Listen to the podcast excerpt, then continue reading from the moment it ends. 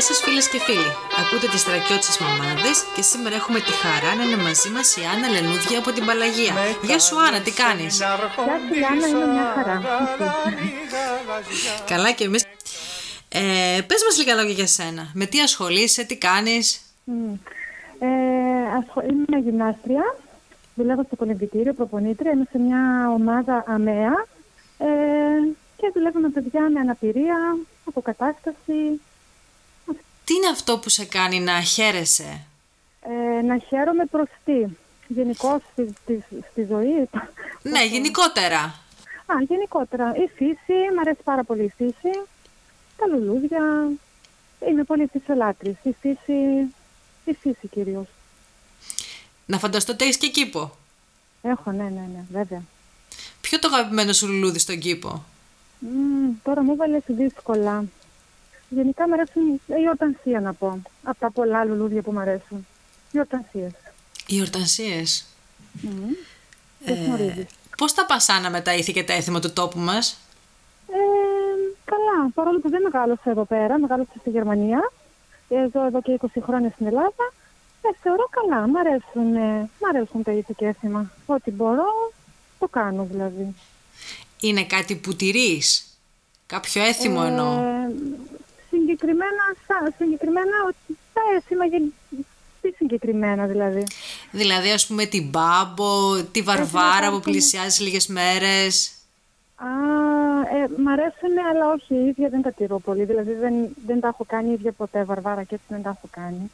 Μου τα κάνω συνήθως. Συμμετέχει σε κάποιο πολιτιστικό σύλλογο με παραδοσιακούς χορούς? Ναι, ήμουνα χρόνια και στο Σύλλογο Πετρωτών παραδοσιακά και στο Σύλλογο Ποντίων εδώ στην Παλαγία ποντιακά και στη Γερμανία πάντα χόρευα από μικρή ηλικία. Τα πάντα όλα. Από παραδοσιακά, γενικώς το χορό τον έχω. Και κυρίως και τα παραδοσιακά. Νιώθεις ότι οι γυναίκες που μένουμε στη Θράκη στερούμαστε κάστη από τις γυναίκες που μένουν στις μεγάλες αστικές πόλεις? Εγώ προσωπικά δεν νιώθω ότι κάτι στερούμε. Εντάξει, σίγουρα πολιτιστικά τα μεγάλα κέντρα έχεις πιο πολλές επιλογές, αλλά προσωπικά δεν νιώθω ότι θυσιάζω κάτι, ότι στερούμε. Ίσως μου αρέσει εδώ που ζω, μου αρέσουν όλα αυτά της εποχίας. Τα καλά και τα κακά, να πω. Αν είχες μαγικές ιδιότητες και μπορούσες να αλλάξεις κάτι για αυτόν τον τόπο, τι θα ήταν αυτό?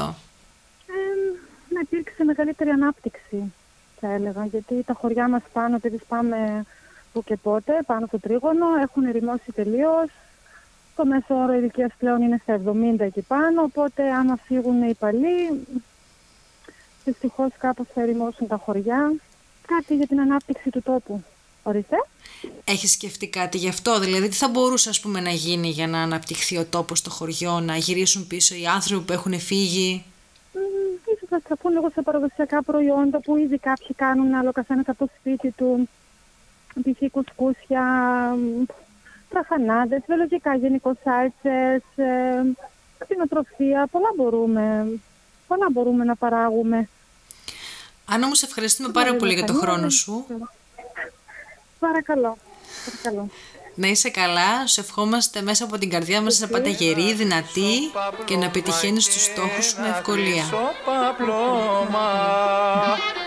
και σας εύχομαι ότι καλύτερο.